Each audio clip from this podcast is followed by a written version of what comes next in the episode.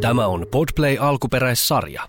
Näin on rekordnappi jälleen kerran pohjassa ja sekös tarkoittaa tänäkin torstaina sitä tosiseikkaa, että Kimanttia podcast tehdään, vaikka tämänkin puheohjelman toinen osapuoli on paraikaa olympialaisissa. Nimittäin Kimmo Timonen on olympialaisissa, ei suinkaan siellä Kiinan maaperällä, vaan Tanskassa. Mitkä olympialaiset siellä on? Hei, ja arvaa mitä, mä oon niinkin tutussa paikassa sinulle kuin selostamossa. Mä oon tässä, mistä juuri Oskari Saari ja Janne Pesonen veti selostamot tuohon Kanada-Sveitsi-peliin. Eli tuttu paikka sulle.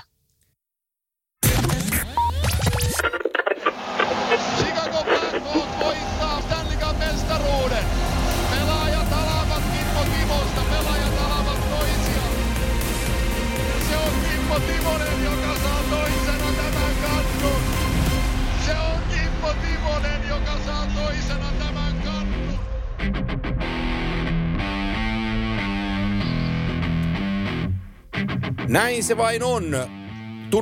Tunnus painuu taustalla häkellyy siitä, että sä oot selostamossa, koska sä itse asiassa oltu munkin kanssa selostamossa, mutta nyt sä oot siellä Discovery-hommissa tekemässä eurojääkiekko.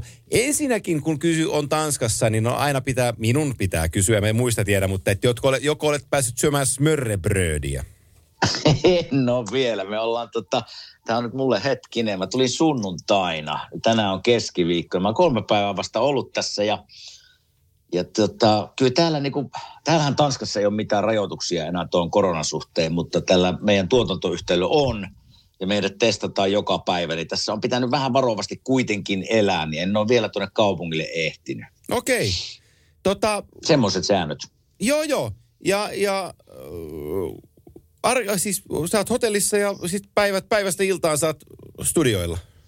No tänään keskiviikkona kun tehdään, niin just oli ensimmäinen miesten jääkiekko alkoi tänään. Se oli Kanada-Sveitsi, missä mä olin vähän studiossa Antti Jussi Niemen kanssa ja Juhani Henriksson siellä juontamassa. Ja siitä se lähtee käyntiin. Suomi aloittaa huomenna ja pitkiä päiviä tiedossa, mutta mikäs tässä? Kivahan jääkiekkoon seurata ja kommentoida ja toivottavasti Suomi pärjää. Ei se mikään Kanada-Venäjä ollut, kun se oli Venäjän yhdistämä. Ei kun Venäjä Sveitsi.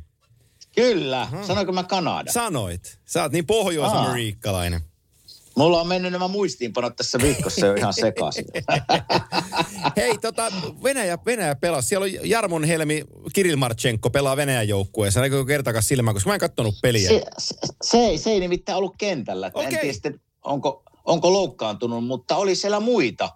Se pakki oli hyvä, se Nikishin. Se oli hyvä. Alexander Nikishin. Iso. Joo, helkutin hyvä iso pakki. Liikkumaan isoksi mieksi hyvää. Ja yhden ylärimaan se pommitti viivalta menemään. Joo. Siellä oli Kuussevillä muutama paikka, josta olisi voinut tulla maali. Mutta jos vielä siitä pelistä vähän, niin Sveitsi oli yllättävän hyvä. Oli pirteä taklas ja jopa hallitsi peliä suurimmalta osaltaan, voisi jopa sanoa näin.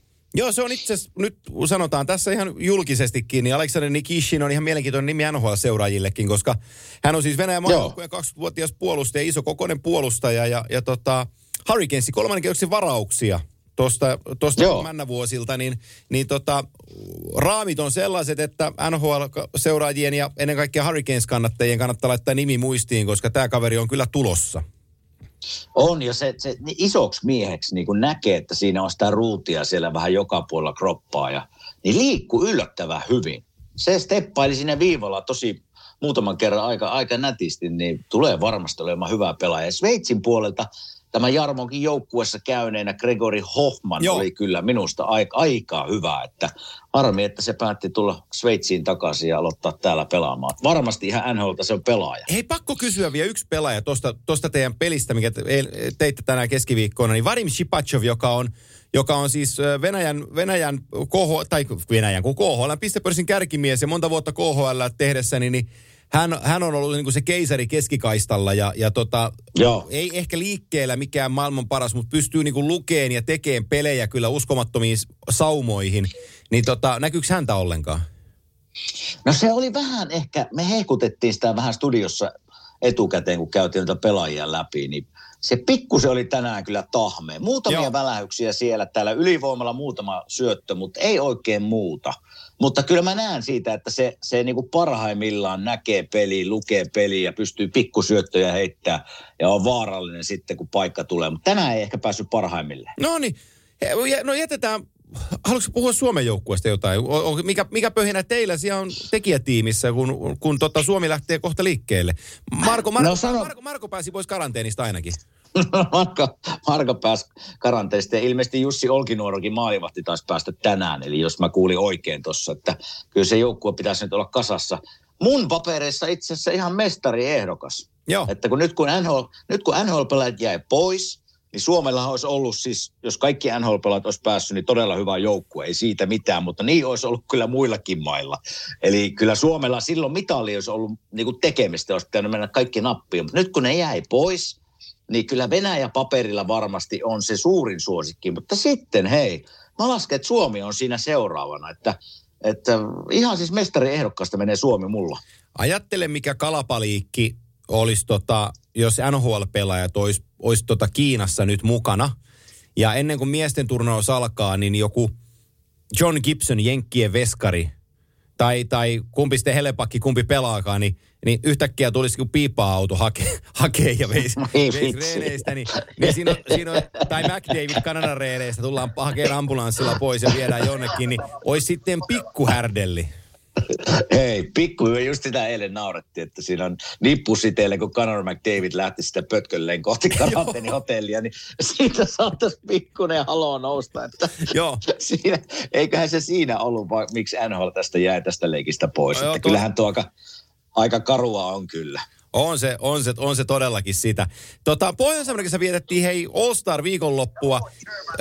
Somessa tuli vastaan pätkä, jossa Kimmo Timonen All-Star-pätkässä on penalty shootoutissa mukana. Mä en tiedä näiksestä pätkää, mutta siinä selostajatkin sanoo, että Kimmo Timonen is up next. Hän vetää. Hän ampuu ranteella, että ei tässä mitään kikkoja. Niin sä otit pienen vettä korvasta ja painoit Quickille kiekon pönttöön aika tyylikkäästi. Hei, mä itse asiassa en muistaakin sen. Niin mulla oli silloin pelatessa se 1-2 liikettä, mitä mä pystyn tekemään, mutta siinä päivänä melkein oli, jos joku tiesi ne 2 liikettä, niin sitten piti vaan ampua, että se loppui siihen se kikkailu mulla. Mutta se onnistui kyllä silloin. Sen mä muistan sen tilanteen. Niin, siellä oli All-Star-tapahtuma. Siellä oli Trevor Seagrassin rankkarit nousi blindfolded, eli silmät sidottuna siteellä, niin pyörähdysjutut ja muut nousi esiin. Sitten oli vähän treenattukin siellä. Mä mietin sitä, kun tällaista kulmaa mä kuuntelin tuossa noita pohjois-amerikkalaisia podcasteja, kun yleisesti sanotaan, niin kuin mullekin joskus on ollut tapana sanoa, että miksi tällaisia niin kuin pelataan, miksi näitä järjestetään, että ketä varten, tämä on ihan pelleilyä, mutta sitten kun mä kattelin sitä tapahtumaakin, niin kun siellä on pikkulapset on ihan innoissaan ja ne pelaajat itse asiassa, niillä on perheet mukana, niillä on kivaa siellä, niin kyllä.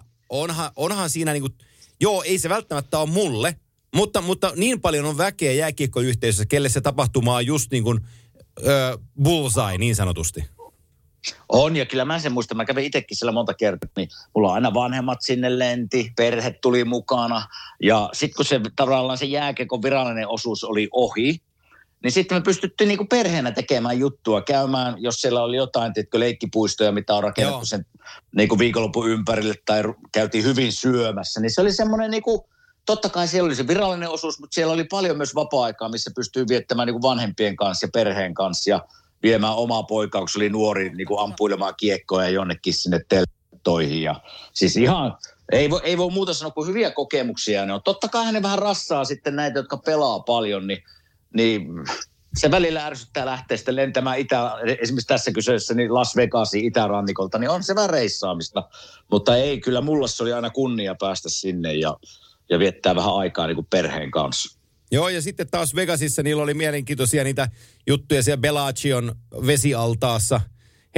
heiteltiin vähän lättyjä ja sitten oli blackjack-kättä ammuttiin, missä vetelikäänsä alustalta niitä juttuja, mutta et vähän niin kuin erilaista, että itse mä kun ekaa kertaa katsoin niitä, mä ajattelin, että no nyt on kyllä oikein niin kuin pöhköä hommaa, mutta että niin kuin sanottua, niin aika monelle se kuitenkin upposi ja sehän sen tarkoitus onkin. Se on just näin. Ei se tarvii niinku vakavaa olla. Ja ne yrittää etsiä tavallaan sitten, missä paikassa se järjestetäänkin, niin on jotain tavallaan paikallista.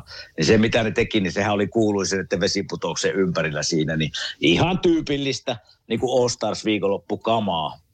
Ihan asiasta kuudenteen tässä, kun tehdään näitä podcastia, niin kun on tämmöisen selostamassa nyt, niin tässähän tulee se fiidi suoraan sen studioon, missä mä äsken olin. Niin siellä itse herra Teemu Selänne astelee nyt tuolla. Se on ensi lähetyksessä studion asiantuntijana. Siellä se näköjään menee, linkkaa menemään. Onko Teemukin köpiksessä? On, no niin. On. No joo niin, no ilman kun te teettikin paperihommia siinä iltasella kaksistaan. Sen, mä tiedän teidän paperihomma kyllä. Joo, siinä on Mortti ja Vertti oikein tekee yhdessä.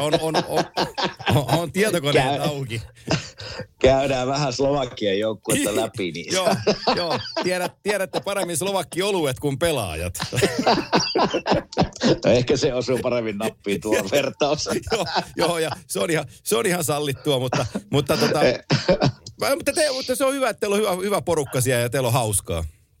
Joo, ei tää on ihan mullekin vaihtelua ja pääsin käymään tuossa Kuopiossa viikon, olin siellä poikaa moikkaamassa. Nyt tässä pari viikkoa sitten takaisin kotiin tuonne Amerikkaan. Hei, oliko Kimantti ja Huppari sopiva?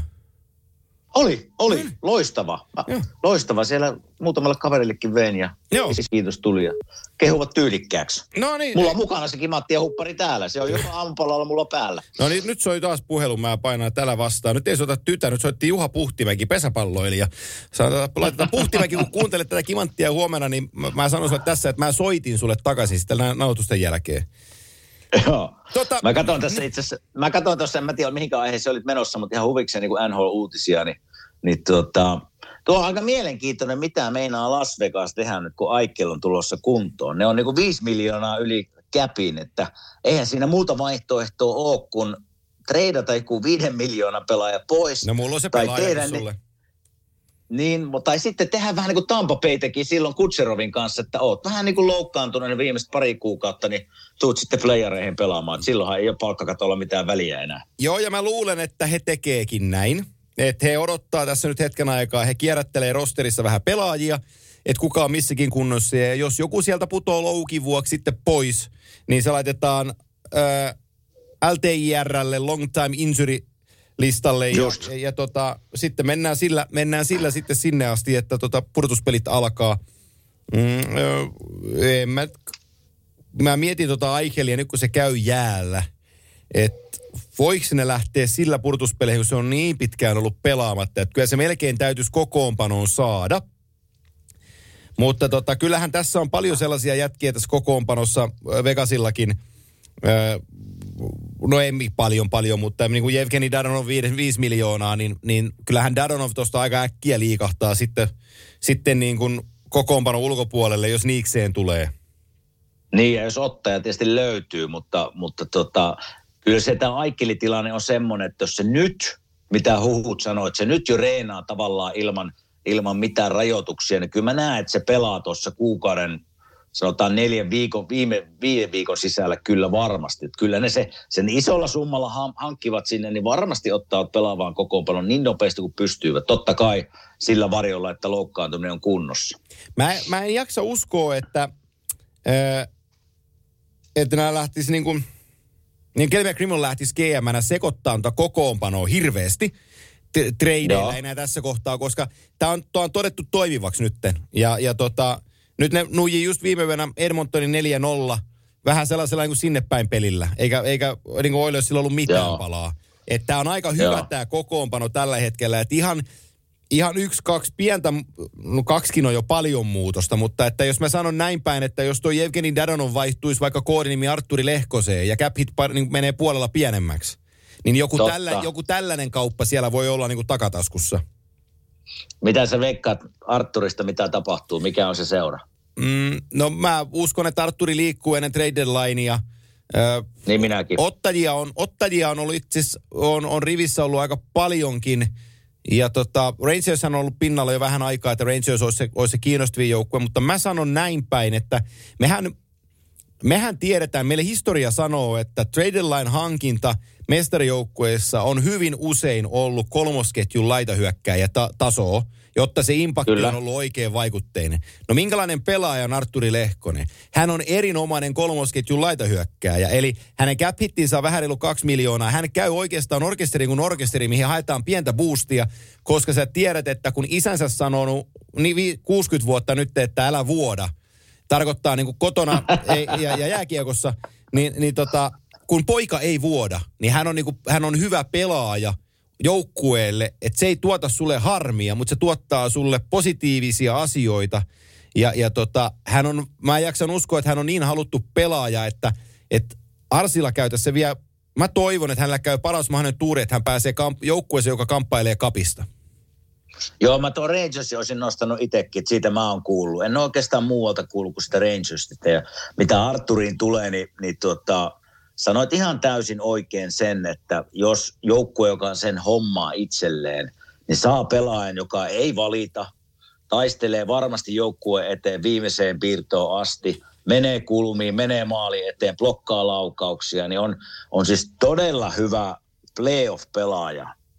Niin varmasti, mä oon sitä mieltä, niin kuin sä sanoit, että varmasti liikkuu Montrealista pois tänä vuonna. Joo, kyllä mä uskon, että hänet siitä tullaan niin kuin kauppaamaan ja tulee vielä hyvän paikan löytämään. Ja nyt ei tule varmaan yllätyksenä tai uutisenakaan hirveän monelle, mutta ymmärryksen mukaan siellä on myös Lehkosen tallissa sanottuna Montrealille, että laittakaa nyt asiat tapahtumaan, että tässä on ihan riittävästi harrasteltu täällä. Ja hänellä alkaa sen verran kokemusta oleen jo siinä ja sopimus on päättymässä, niin hänen agenttinsa voi näitä sanoja myös käyttää. Totta. Et toivon mukaan. Hän oli viime vuonna kuitenkin yksi merkittävimmistä kenttäpelaajista Canadiensilla, kun ne meni sinne finaaliin asti. Et se teki ratkaisevan jatkoaikamaalin silloin, mikä klousasi sen finaalipaikan heille. Ja hän raatoi alivoimalla ja tasakentällisiä ja teki hyviä pisteitä pudotuspeleissä. Et se on aika hyvä CV myös tuon kevääseen. No seuraava, mitä mä katson. No mihin sä nyt menit? No niin, tuliko takaisin? Laitoiko oikein mykistykseen? Katsotaan, tuleeko Timonen sieltä takaisin. No painetaan puhelu poikki, koska tää on Kimanttia show, niin täällä ei muuten nauhriin kosketa, koska nyt painetaan näin. Otetaan herra tuolta uudemman kerran linjoille ja painetaan tosta noin ja yritetään uudestaan. Kato, nyt soi. Kuulette? Kyllä. Soitanko mä oikein sen numeroon? Kai mä soitan oikein sen numeroon. Tähän mä soitin mielestäni äskenkin. Vai? Selittääkseni tän, niin sanoit, että kun hänellä on 2 puhelinnumeroa, toinen Suomi-numero ja toinen USA-numero, niin nyt ei vastaa tosta. Loppuko sillä akku? Kävikö niin klassisesti, että loppu akku? Se taitaa kuulkaa olla, että Kimmo Timosella loppu akku tässä kohtaa. Otetaan toi tosta pois. Noin. Katsotaan siihen toiseen puhelimeen. Tulisiko siitä jotain? Pikku hetki, mä joudun näpyttelee. En mä kyllä, mun täytyy tähän samaan vaan mennä, kun mä en saa nyt tosta kautta sitä koodia tohon. Kokeillaan se. Kyllä se niinku soi. Kävikö sille äijälle jotain? Ei kai. Tämä menee mielenkiintoiseksi. Mitä tapahtui Tanskan maaperällä? Kaapattiinko Kimmo Timonen tuuttaa varattua? No nyt se soittaa. No nytten kuuluuko? No nyt kun täältä hävisi kokonaan kentät tältä kopista. No niin, mä ajattelin, että jotain tapahtui. Lähetys ei kertaakaan katkeenut. Nyt kuuntelijat saa kuulla vähän aikaa tuuttausta, mutta nehän selviää tästä tuuttauksesta, kun saatiin. Mä mietin, se katkesi mitään ihan pystyyn, mutta nyt oli jotain siepäässä tapahtu. Joo, ei hävisi ihan kokonaan kenttää. Äsken tuli vasta 4G takaisin. Täällä ollaan aika syvällä studion viemereissä. Joo, sulla oli joku lause jäi kesken, mutta et sä sitä kuitenkaan enää muista. Muista, Tuukasta no, oli niin. Puhetta, että huhuja täällä niin kuin NHL-sivuilla pyörii, että se olisi niin kuin jopa lopettamispäätös edessä. En ole En ole Tuukanksi jutellut, että ei ole mulla siihen lisättävää, että en tiedä. Toivottavasti ei pidä reportti paikkaansa. Joo, no mä näin Tuukan antaman lausunnon, jossa hän sanoi, että on turhauttavaa, kun tietää missä pitäisi olla, mutta ei ole siellä. Joo. Niin, kyllä mä niin kuin rivien välistä luin aika lailla niin kuin huonoja uutisia. Niin, huonoja uutisia sen suhteen, että mä luulen, että se on nyt niin kuin tässä. Sitten toinen vaihtoehto on se, että nyt takaisin kuntouttaa ja mennään vielä muutama kuukausi ja katsotaan, tuleeko se kuntoon sieltä se alakerta vai ei. Mutta on sekin aika pitkissä puissa. Et nyt kuitenkin niin kaikki näytti siltä, että voi tulla takaisin ja sitten paikat ei kuitenkaan kestänyt. Niin, ja se niin kuin urheilijan kannalta sille ei vaan Tuukasta puhuta nyt, vaan yleensäkin on tuommoinen niin kuin paha loukkaantuminen ja iso leikkaus takana. Niin se kuntouttamisjakso on itse asiassa aika ärsyttävä. Se on pitkä ja sen eteen pitää tehdä todellakin niin kuin töitä. Niin onpa harmi nyt, jos Tuukalla kaiken tämän jälkeen sitten ei välttämättä kestäkään. En tiedä, onko se siitä kiinni vai jostain muusta, mutta voisin kuvitella, että leikattu lonkka ei olekaan ehkä niin hyvä, mitä haluttaisiin. Joo, ja se on tietysti niin kuin, se on sääli sillä kannalta, toki Tuukka on pelannut paljon ja hän on ollut Stanley Cupin finaaleissa ja hän on Stanley Cupin voittajakin, mutta varmaan siellä hänellä itsellään oli se ajatus vielä siitä, kun mekin ollaan Bostonista puhuttu, että tässä on vielä se yksi työntö jäljellä, on Bergeronit ja Marchandit, ja että tässä on se työntö, niin jollekin tapaa niin kuin mun aivot sanoo, että Tuukka olisi halunnut olla siinä apuna. Ja se on se, mikä häntä harmittaa. No joo, varmasti sekin. Ja varmaan Tuukalla kuitenkin tuommoisen ison leikkauksen jälkeen on se halu vielä pelata, halu vielä yrittää voittaa. Niin sehän sitä niin kuin meitä urheilijoita ajaa tavallaan kiekkoilijoita vielä palaamaan tuossa iässä. Niin se vaan harmittaa just, että jos se ei nyt, jospa se voi ollakin sille, että se vaan nyt niin kuin vähän ärsyyntyy leikkauksen jälkeen, kun on ruvennut pelaamaan ja tarvii vähän rauhoittaa tilanne. Että pitää yrittää Tuukalle soittaa tuossa jossain välissä ja kysellä, missä mennään. Niin meinaatko sä, että sulla olisi jotain omakohtaista kokemusta tollasesta? on mulla näistä loukkaantumisista jotain kokemusta, mutta ei ole helppoa tulla takaisin pitkään, kun olet huilannut pitkään, niin se on vaikeaa. Mitä enemmän tulee ikään, niin se hankalampaa se on. Onko Jarmon kanssa puhunut koska viimeksi? Kenen? Jarmon kanssa. Yritin laittaa vähän siitä just viestiä Jarmolle siitä Sveitsin pelaajasta, Hofmannista, mutta ei päästy nyt yhteyteen keskenään. En ole jutellut. Joo, ei kun mä näytti oli Washingtonissa mukana Kolumbuksen vierasretkellä. Siellä alkaa tuo Patrick Laine alkaa olemaan kohtalaisen lämmin tällä hetkellä, että 3 viime peliin 6 häkkiä. Oho, viimeisen 4 peliin 6+3, niin alkaa olla takaisin same O, mikä tuossa todettiin Winnipeg-paidassa aikanaan näkee.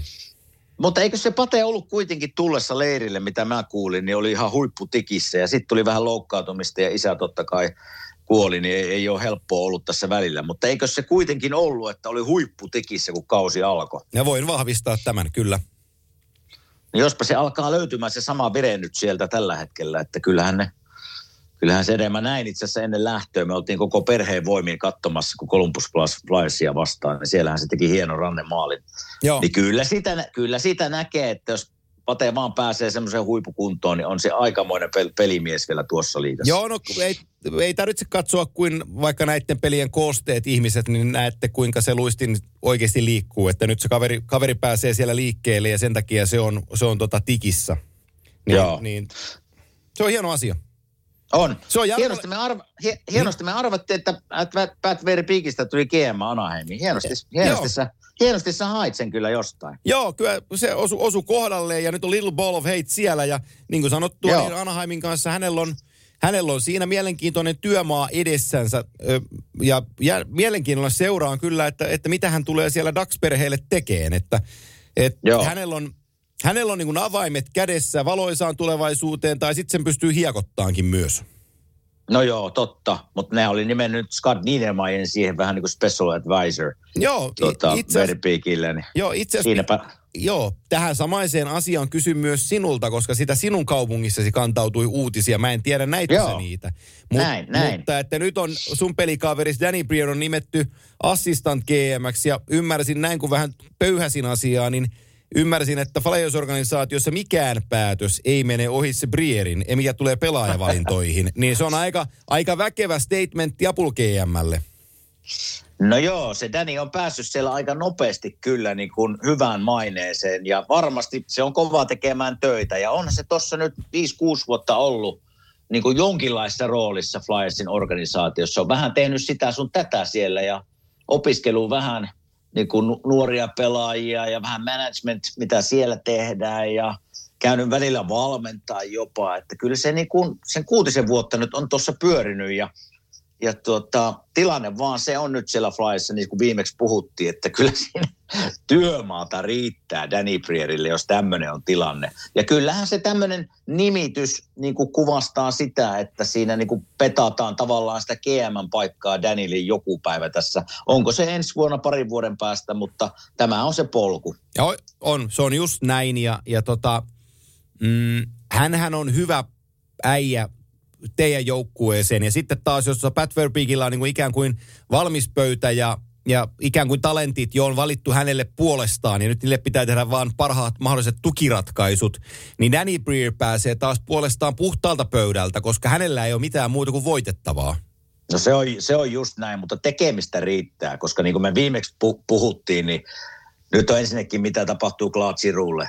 Se on varmaan niin kuin se on kaikkien kielellä tällä hetkellä sillä meillä kotona, mutta sitten jos tästä mennään niin kuin eteenpäin vuosi pariin, niin mikä on se juttu, millä Flyers lähtee viemään eteenpäin? Että rakennetaanko vai ostetaanko vai rahahan siellä on, mutta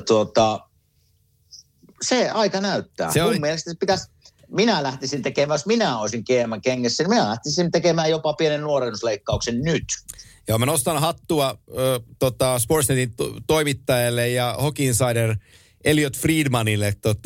Fritz kysyi siltä viikonloppuna suorassa lähetyksessä siellä All-Star-tapahtumassa, Giroulta siis, että nyt kun sä oot täällä All-Star-tapahtumassa, niin kuka näistä on yrittänyt niin kuin värvätä sua tehokkaammin? Patrice Bergeron, Jonathan Huberdeau vai kenen se vielä nimesi siihen, niin se yritti tätä kautta kysyä sieltä, että mihin sä olis niin kuin menossa. Niin se kieltäytyi. Mitä se sanoo? Ei se sano vaan, että mä en ole täällä näitä asioita miettimässä, että me ollaan täällä perheen ja poitsun kanssa ja pidetään kivaa ja nautitaan tästä, että me ei mietitä näitä ollenkaan. Se oli saanut kuraa siitä, että miksi tällaisia asioita pitää mennä kysyä, mutta omalla tavallaan mä Eliot perustelin podcastia ja sanoin, että kun kaikki tietää, että tästä puhutaan, niin hän kokee sen velvollisuudeksi myös kysyä sitä. Mutta oli verhonnut kysymyksen hyvään muotoon, että kuka näistä veljistä yrittää rekrytata sua niin kuin kovimpaa.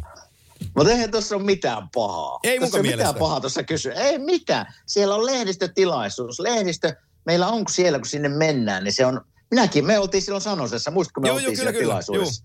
Niin siellähän kysytään kaiken, vähän niin kuin Super Bowlissa sinne tulee niin kuin toimittaja kysymään ihan niin kuin huuhaa kysymyksiä. Ja välillä oikeita, välillä tämmöisiä huuhaata, niin, mutta se on paikka kysyä. Niin ei tuossa ei ole mitään pahaa tuossa kysymyksessä. Joo, ei mä... Ainakaan mun mielestä. Ei. Ja kyllähän aina kysyä saa. Ja siinä kun, jos niin kuin... Asioita, tämäkin on asia, mikä liittyy Kloosi-ruuhun ja se pitää vain kysyä. Ei sitä voi niinku kiertää tai unohtaa sen enempää. Ei. Hei, yksi juttu, ennen kuin mennään tämän päivän aiheeseen, mikä on se iso aihe. Valitaan vähän pelipaikkien MVPtä ja katsotaan, meillä on listattuna erilaisia pelaajia, niin katsotaan löytyykö niihin eroja, mutta että Torontossahan ei suomalaisia nyt kuitenkaan pelaa, mutta Auston Matthews kiskas 30. maalinsa. Joo. Ja Leafs on nyt 6 ottelun voittoputkessa. Ne on Atlantin divisioonassa noussut nyt tuohon, tai on tuossa 3. pysynyt, mutta vahvistanut sitä näillä. Ja lähestyy nyt sitten Tampaa. Kakkospaikalla on 3 pistettä perässä ja Tampalla 3 peliä enemmän pelattuna. Tämä Toronton, Mitch Marner hän sai, se pelasi noin 320 peliä ylivoimalla ilman maaleja, mutta nyt häntä tulee joka pelissä. YV-maalejakin Marnerille ja Marner on muutenkin liekissä. Niin voiko tuossa joukkueessa olla, hei, onko toi riittävän hyvä voittamaan? Se on se kysymys. Onko toi riittävän hyvä voittamaan? Miten mulla on semmoinen kuva, että me aina, tämä Toronto on mulle aina semmoinen, että jostain kumman syystä tämä runkosarja on semmoinen, että ne niinku pelaa tosi hyvin. Menee ne aina, eikö ne viimekin vuonna ollut aika kädessä sitten kuitenkin? Sitten tulee turpaa eka kierroksella. Ne Montrealille hävisi silloin putos. Joo, mutta kun tätä... Alkukaudesta, kun käytiin joukkueita läpi, niin kun mä katson Toronton pelaajalistaa, niin siellä on hyviä pelaajia, varsinkin hyökkäyssuuntaan. Mutta jostain kumman syystä se painekattila kasvaa niin isoksi sitten, kun aletaan pelaamaan niin sitä Stanley Cupista oikein niin virallisesti. Niin sitten joku pettää ja ei niin pelaajat ei pääse sille samalle tasolle. Mutta hei, tämä nimilista on semmoinen, että tällä pitäisi pärjätä playareissa. Se on minun mielipide. Mutta ei ole tähän mennessä pystynyt. Ei, tämä on asetelma tässä, joka on oikeastaan se tosi mielenkiintoinen Atlantin divisioonan puolelta, että kun on Florida, Tampa ja Toronto, ja nyt ollaan runkosarjan puolivälin ylitetty, että missä järjestyksessä tämä kolmikko tulee maaliin, koska se ykkönen välttää kohtaamasta, kun kakkonen ja kolmonen pelaa divisioonan sisällä. Niin sitten tässä Atlantin divisioonassa tämä voittajan merkitys on niinku tosi iso, että et sä ekalla kierroksella kohtaa Tampaa tai Floridaa. Juuri näin. Että se, niin, mutta nyt Florida näyttää vaan niin pahalta tuossa, että se on niin kovassa iskussa. No ei ne tietysti, Tampa Bay on tulossa, ei ne kaikki kukaan ole tavallaan liian kaukana Floridasta, mutta kyllä mulle tuo jotenkin tuo niin kuin Atlantic Divisionan kärkipaikka, niin se, mä näen, että se on jompikumpi Florida tai Tampa Bay. Niin ne tulee kohtaamaan joka tapauksessa jommankumman näistä joukkueista, että en tiedä, aika näyttää se. Siinä ekalla kierroksella, kun vedät niin Tampaa vastaan, niin se on niin kuin, se tulee sellainen kummelifiilis siitä, että pojat, me ollaan hävitty tää peui. Miten sä muuten, itse asiassa tuli tuosta nyt Floridasta mieleen, miten sä näet, onko tämä niiden vuosi vai vieläkö haetaan sitä kokemuksia tavallaan niistä isoista peleistä? Nyt on runkosarja mennyt kyllä aika unelmasti, mutta hei, me kaikki tiedetään, kun playerit alkaa, niin se on vähän eri peliä ja eri panokset siellä sitten. Niin riittääkö jo? No mä sanoisin, että se on all in nyt. Ja mä perustelen sen sillä, että esimerkiksi Sassan sopimus astuu ensi vuonna voimaan. Se uusi sopimus, joka on sitten niin kuin 8 miljoonaa kaudessa. Eli siellä tulee summat nouseen ja sitten täytyy niin kuin sorvata. Eli ihan otollisin mahdollisuus olisi just nyt iskeä kiinni.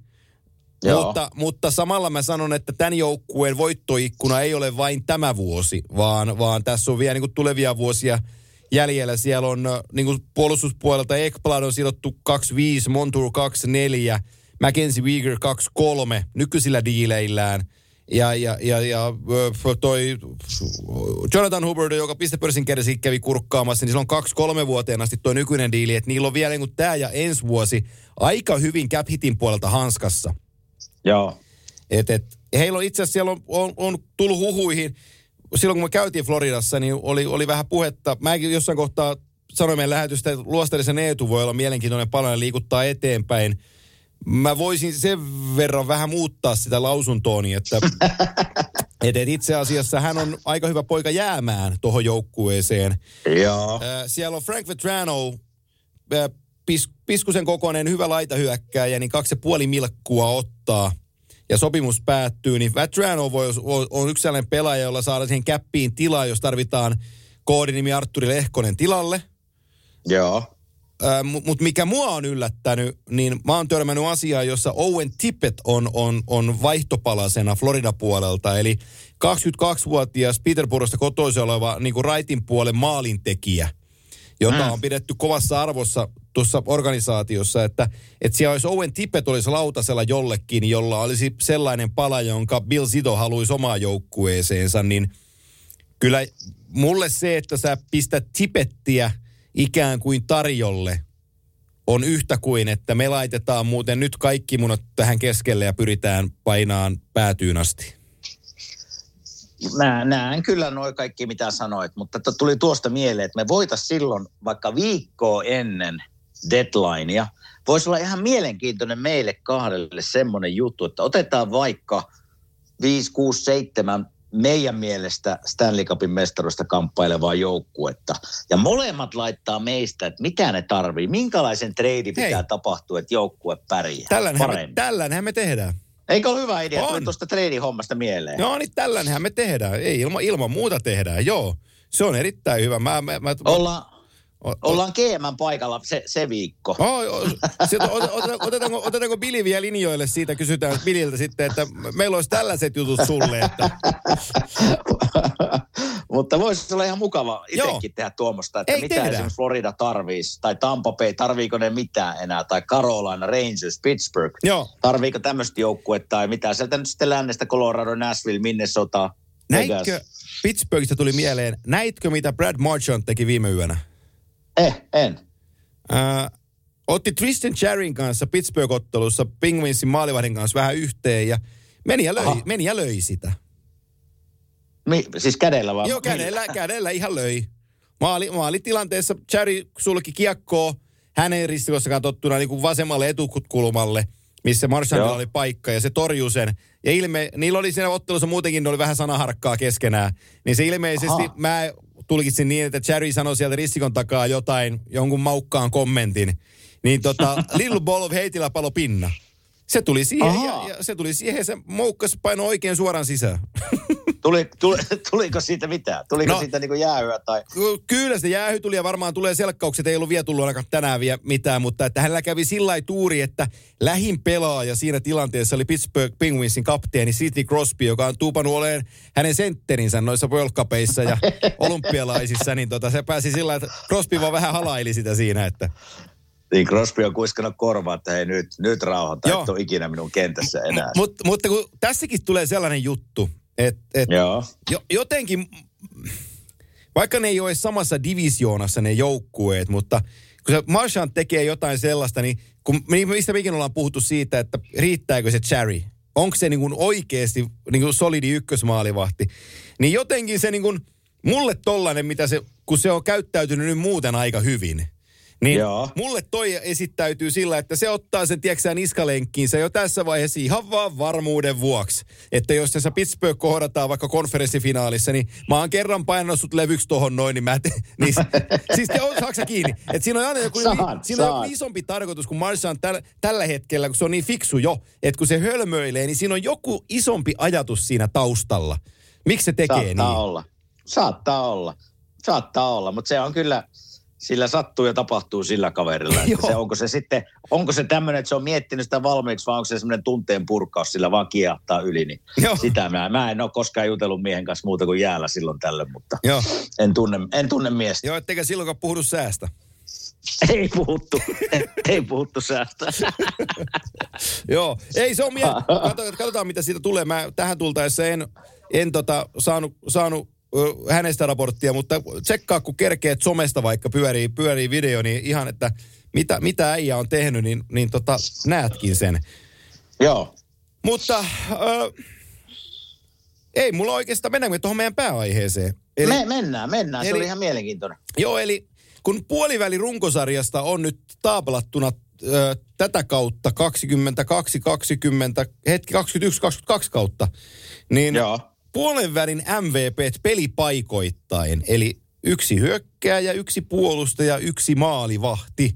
Meillä molemmilla on kolme nimeä ja sitten ja otin vielä bonuksena Jack Adams, puolen välin Jack Adams, eli valmentaja siihen mukaan. Niin meillä on niin kuin 4 valintaa. Jos et ottanut Jack Adamsia, niin keksi päästäs, koska Kyllä, onnistuu. Mutta lähde liikkeelle.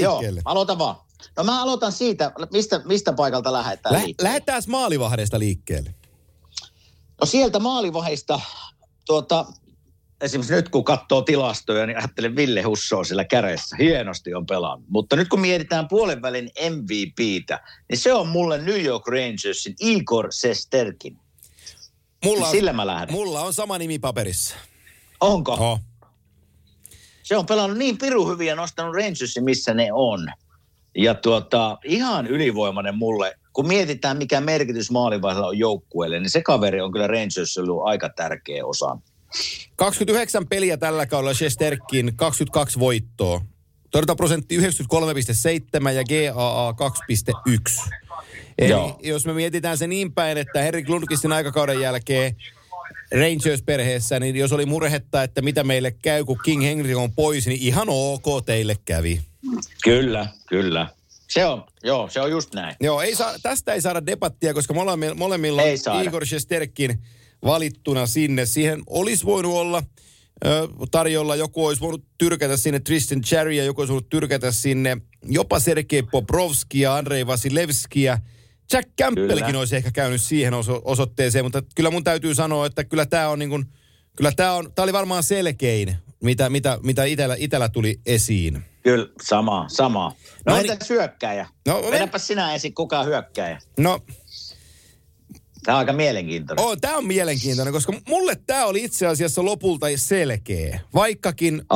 Vaikkakin tämä voi kuulostaa siltä, että tämä ei olisi, mutta tämä oli mulle selkeä. Ja mun valintani on 26-vuotias kaveri, joka ponnistaa Saksan maaperältä Edmonton Oilersin pelipaidassa, kantaa nimeään Leon Draisaitl.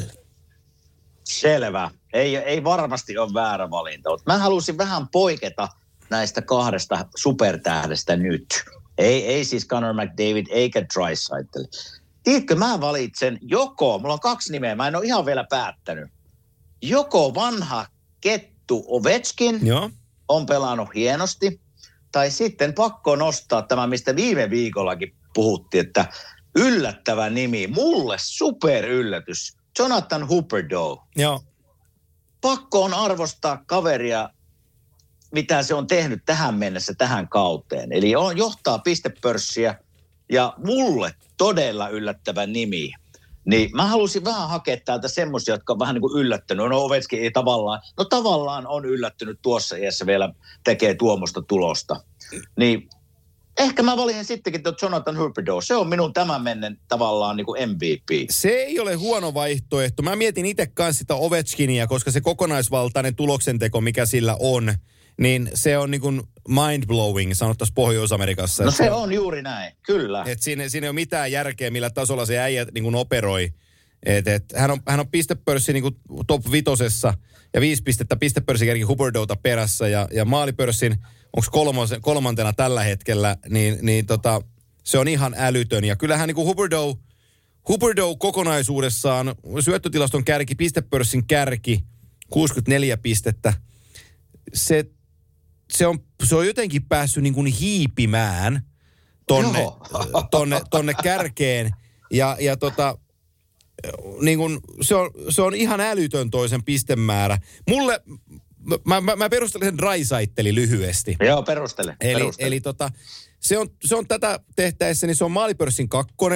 Silloin 32 kaappia jo tehtynä. Kärjessä on Chris Kreider 33 maalilla. Sen oma henkilökohtainen ennätys yhden kauden aikana 82 peliä 18-19 kaudella on 50 maalia. Niin nyt se on niin kuin likipitää runkosarjan puolessa välissä, niin se on paukuttanut jo 32, eli se on 64 maali niin kuin vauhdissa. Sitten sillä on 63 pistettä tehtynä, kun sen oma pisteennätys 19-20 kaudelta on 110 pistettä, niin se on yli 125 pisteen keskiarvonopeudessa, niin kuin teopisteissä.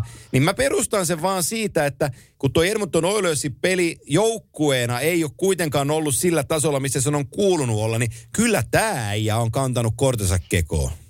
No on siis pelimies ja supertähtihän hän on. Ei, niin kuin mä sanoin tuossa, kun sanoit sen sun valinnan, niin mä sanoin, että no ei mene pieleen kyllä tuo valinta. Joo. Mutta se on mä niin, vaan menin vähän eri reittiä. Ei, kun se on ihan täysin sallittua ja mulle toi niin kuin toi Draisaitl kokonaisuudessa, koska omalla tavallaanhan mulla on mittari siinä. Mä pidän Connor McDavidia, vaikka se, me ei kummikassa puhuttu niin 60 pisteellä, niin sehän on kenties edelleenkin onkin maailman paras jääkiekkoilija. Mutta mulla niin kun, mulle McDavid merkkaa niin kovaa pelaajaprofiilia, että sillä pitäisi olla tässä kohtaa 80 pistettä, jos Huberdeaulla on 64. Se odotusarvo on niin huikea. Se on totta. Hyviä pelaajia joka tapauksessa.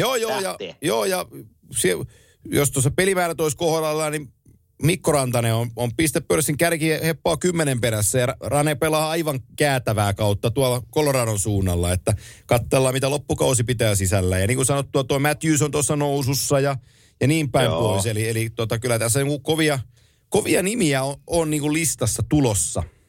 On. Mennäänkö siihen puolustajaan? Mennään. No mä aloitan.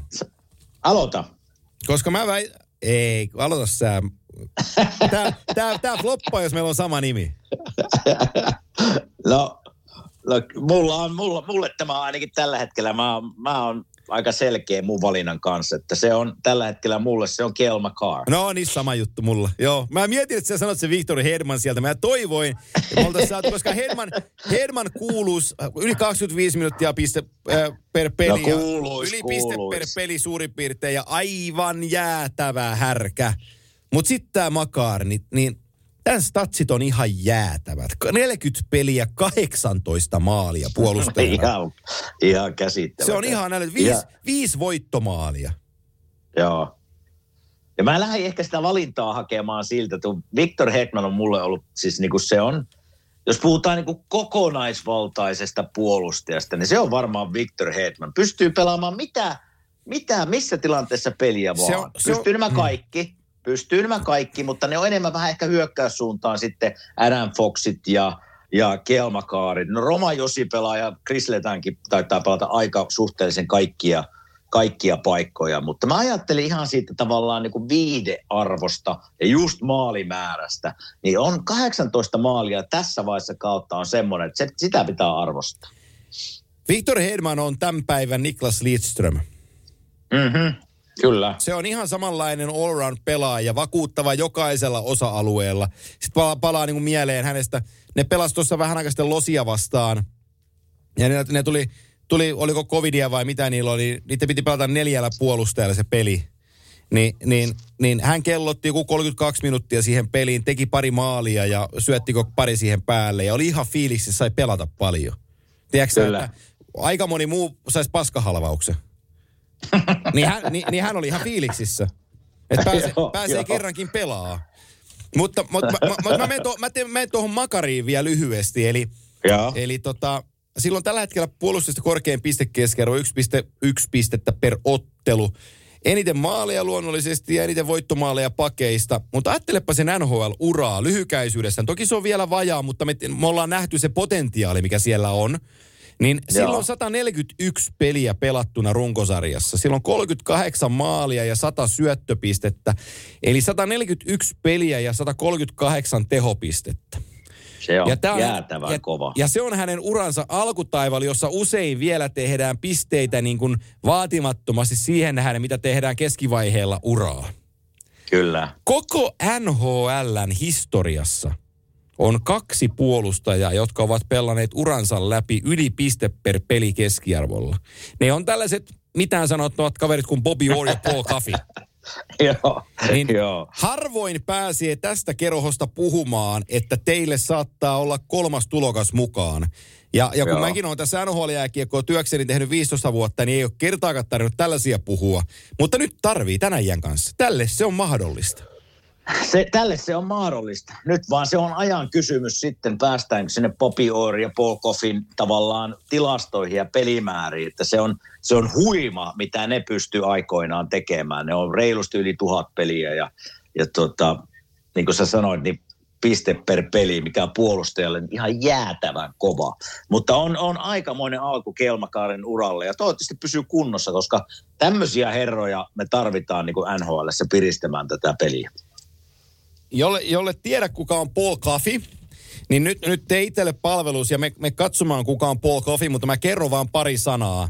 Miksi hän on nyt täyttänyt 60, syntynyt 61 vuonna, on Tarjon poikia kanalaispuolustaja ja jo lopettanut pelaaja, mutta jos ajattelepa sitä tältä kannalta, että kun Paul Coffey tuli NHL:ään, niin se pelasi ensimmäisen 10 vuotta Wayne Gretzky ja Jari Kurri ja Glenn Andersonin ja näitten kanssa Edmontonissa. Että siellä sattuu oleen pelikaveritkin ihan kohtalaisia. Oli. Siinä 85-86 kaudella Edmontonissa Coffey 79 peliä, vaan 138 tehopistettä. Joo, mutta ei silläkin... Joo, se on huima, mutta menen tuohon takaisin Cale Makariin tuosta puheen. Otan tuon saman idean, mikä sulla tuossa oli. Ei sillä huonot pelikaverit tällä Makarilla kyllä ole. Ei ole. Mutta nyt tullaan siihen käänteeseen, mikä Coffey teki verrattuna, mitä Makarin pitää vielä tehdä. Okei. Hänet treidattiin Edmontonista eteenpäin, kun Edmontonissa tuli aikakausi täyteen, hänellä 87 kauteen. Hän valitsi seuraavaksi joukkueekseen sellaisen joukkueen, jossa joukkuekavereina kiekkoili muun muassa Mario Lemieux ja Jaromir Jagr, eli Pittsburgh Penguins. niin jos sä nyt vuosikymmenen operoit, että ensin Gretzkin takana ja sitten meet Pittsburghiin ja otat pari kannua siinä 5 kautta Marion takalinjalla, kun Mario painaa 200 täppää kauteen, niin ihan ok paikka on toikin valinta. Elikkä tätä samaa kaavaa, jos käytetään hyväksi, niin Cale Makar, vetääkö tuolla Coloradossa nyt niin kauan kuin Mikko Rantanen ja Nathan McKinnon on siinä huippuiskussa. Sitten kun ne alkaa vähän väsähtää ja nukahtaa, niin siirtyisi tuonne Edmontonin sen Connor McDavidin taakse, niin kyllä se siitä taas lähtee. Joo, se olisikin mielenkiintoinen, tiedätkö, samalla ylivoimalla. No mennään Kanadan olympiajoukkueeseen tai World Cupiin 24, niin sulla on YV-haussa, sulla on McDavid ja Makar, kumpi tuo ylös ja kuinka tuodaan, niin siinä vaan AV-nelikko voi vähän aikaa tutista, että missä sä niistä tullaan. Ja sitten vielä Kaffihan meni siis Losiin silloin Gretzkin kaveriksi, mutta lähti pois ennen kuin ne meni finaaliin 93-94, koska hänet treidattiin Detroittiin, missä sitten Red Wingsissä pelasi Sergei Fedorovia kumppaneiden kanssa. Ja tulihan hän kääntyy myös Flyersissa jossain kohtaa 90-luvun loppupuolella ja niin päin pois. Ja taisi Bostonin muistaakseni päättää uransa ja lopettikin, kun sen tästä katon. Mutta se, että sä pelaat niin kuin NHL-uran ensimmäiset 15 vuotta Wayne Gretzkin ja Mario Lemieux'n kanssa, ja sitten se joudut downgradaan itse Igor Larionoviin ja Sergei Fedoroviin, niin mä pidän sitä ihan ok urana puolustajalla. No on, mutta kyllä se itsekin osasi jotain tehdä. Osas! Joo, ei jäänyt. Joo, siinä oli syynsä, miksi se pelasi niiden kanssa. No se on, just menisin sanoa, että ehkä siinä oli syynä, että miksi se pääsi pelaamaan niiden kanssa. Se oli vaan niin taitava sitten jakamaan kiekkoa näille tähdille. Joo, meillä ei ollut listalla ruukipalkintoa tähän mennessä, mutta pystytkö nimeämään oman ruukin? Pystyn mä nimenomaan ruukiini ja mä oon vähän sillain yksinkertainen tämän asian kanssa, että joku voi tulla mulle nyt tarjoon sitten Moritz Seideria tähän, koska Moritz Seider pelaa Detroitissa todella hyvää kautta puolustajana, mutta kyllä Anton Lundell on ihan omassa kastissaan. No nyt ainakin viime viikkoilla on ollut hirveässä iskussa, että kuuluisi ihan viime viikkojen otteiden perusteella varmasti se puolenväli MVP sille.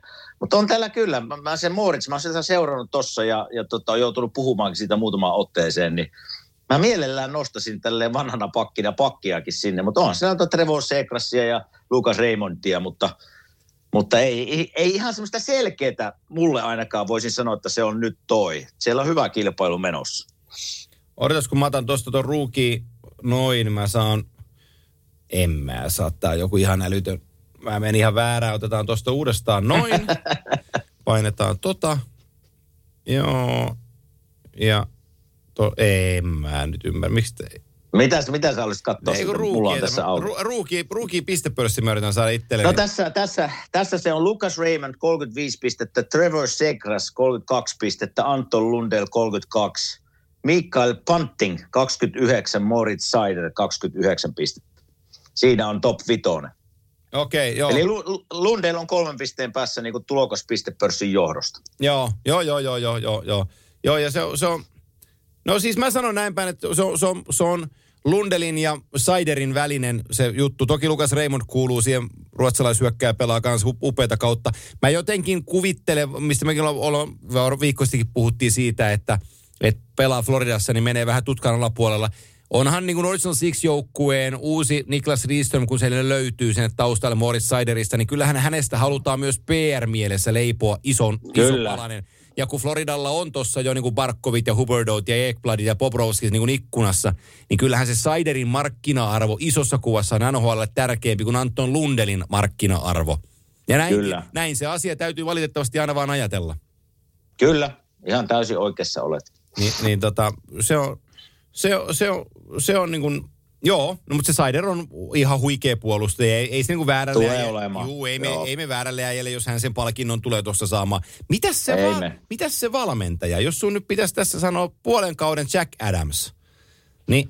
Mäpä muuten heitän sinne semmoisen nimen, että en olisi kuvitellut, että heittäisin tämän nimen ja luulin, että sinne hommataan niin kuin valmentaja paikalle. Eli Andrew Brunette, Florida Panthers. Joo. Joutui aikamoiseen paikkaan, kun sieltä Quenneville sai lähteä alkukaudesta. Niin mä ajattelin, muistatko kun puhuttiin meidän Kimantista, niin oli 4 tai 5 putken tappioputki. Mä ajattelin, että riittääkö Andrew Brunettilla nostaa tämä tavallaan sinne tasolle, missä se pitäisi olla. Ja onpa muuten loistavasti vetänyt. Niin kuin varmasti totta kai tarvitaan hyvä joukkuekin, mutta on siinä varmasti oma panoskin mukana. Andrew Brunette. Andrew Brunette on hyvä valinta. Mä annan vähän tylsänkin vastauksen tähän kohtaan, mutta mä jaksan edelleenkin ihmetellä ton joukkueen kykyä muuntautua kilpailukykyiseksi, vaikka se ei aina lähdettäessä siltä näytä. Ja siihen on pakko olla myös syynsä valmentajassa. Ja se valmentaja on Mike Sullivan Pittsburgh Penguins. Joo, se oli toinen valinta mulla. Joo, toi Pittsburghi, joo sulla on Crosby ja Malkin ja aina toinen loukkaantunut. Ja sit sulla on Letang, joka ei ole kuitenkaan viime kausina pelannut ihan niin hirveän hyvin, mutta niin ne vaan on raavittu sinne kasaan nyt ilman Malkin, ja tuossa kiskottu menee, Malkin tulee takaisin ja ne voittaa pelejä. Jake Kensen löydettiin jostain ihan älyttömällä jutulla ja tullut kovaksi pelaa. Nyt Danton Hainen viime yönä paineli paria maalia. Tiedätkö, Bostonissa lähti liikkeelle, Anaheimissa haudattiin jo kerran 6 metriin, mutta kaivurilla kaivettiin esiin ja nyt painaa häkkejä tuolla Pittsburgh-paidassa. Sama oli kato Evan Rodriguez, että kun ei niinku luultiin, tiedätkö, burritokauppiaaksi Pittsburghissa, mutta yhtäkkiä olikin kokoonpanossa. Ja paukuttaa maaleja niin tämän tuosta. Niin siinä, mä en tiedä, onko sitten vesijohtovedessä jotain erikoista, mutta sillä joukkueella on tapana. Toki varmaan se lähtee sitä kapteenista, ja lähteekin.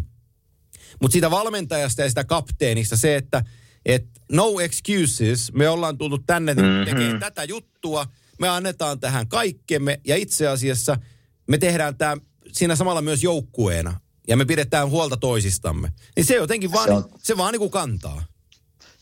Se on just näin. Kun Pittsburghin alkukautta katsotaan, Malkin oli pitkään loukkaantuneita. Sitten niillä oli tosi pahoja koronatapauksia, pahoja pitkiä loukkaantumisia. Niin välillä tuntuu, että siellä oli pelaajia pelaamassa, mitä mä en ole ikinä kuullutkaan, ja monta niistä.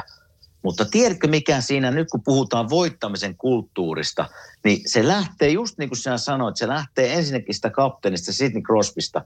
Ja sitten totta kai se valmennuskulttuuri, millä sinä valmennat näitä äijää. Oli siellä kokoonpanossa Malkin, oli siellä kokoonpanossa joku kaveri East Coast Hockey League. Mutta kun sä tuut sinne ja laitat sen paidan päälle, niin sinä annat kaikki sille lokolle.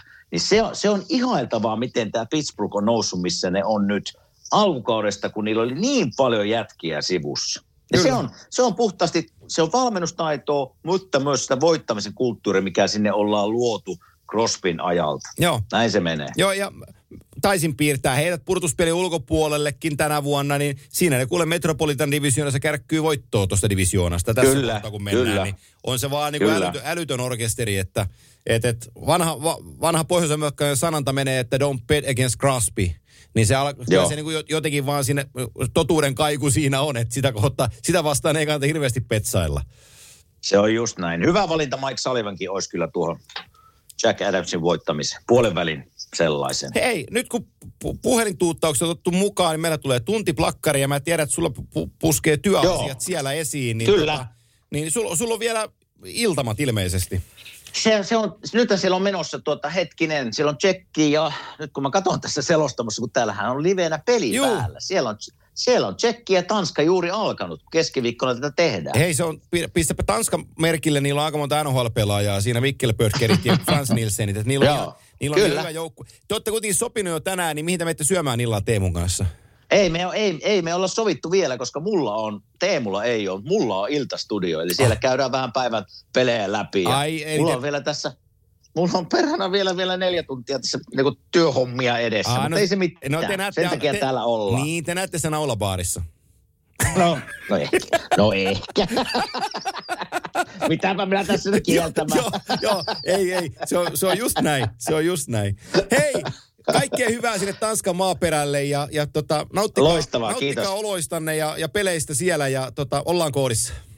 Ja ollaan Suomen leijona hengessä mukana täällä. Toivotaan menestystä sinne. Ja Kimanttia podcastin myötä. Kyllä. Go leijonat. Ja toivotaan, että... Kyllä. Salaatti Harri, eli Säteri Harri maalivahtina, jos Olkinuora on sivussa, niin salaatti ottaa koppeen, ei ole mitään hätää. Selvä. Okay. Ei kun peukut pystyy leijonille. Yes. Mä lähden palaveriin. Hyvä. Moro. Moi.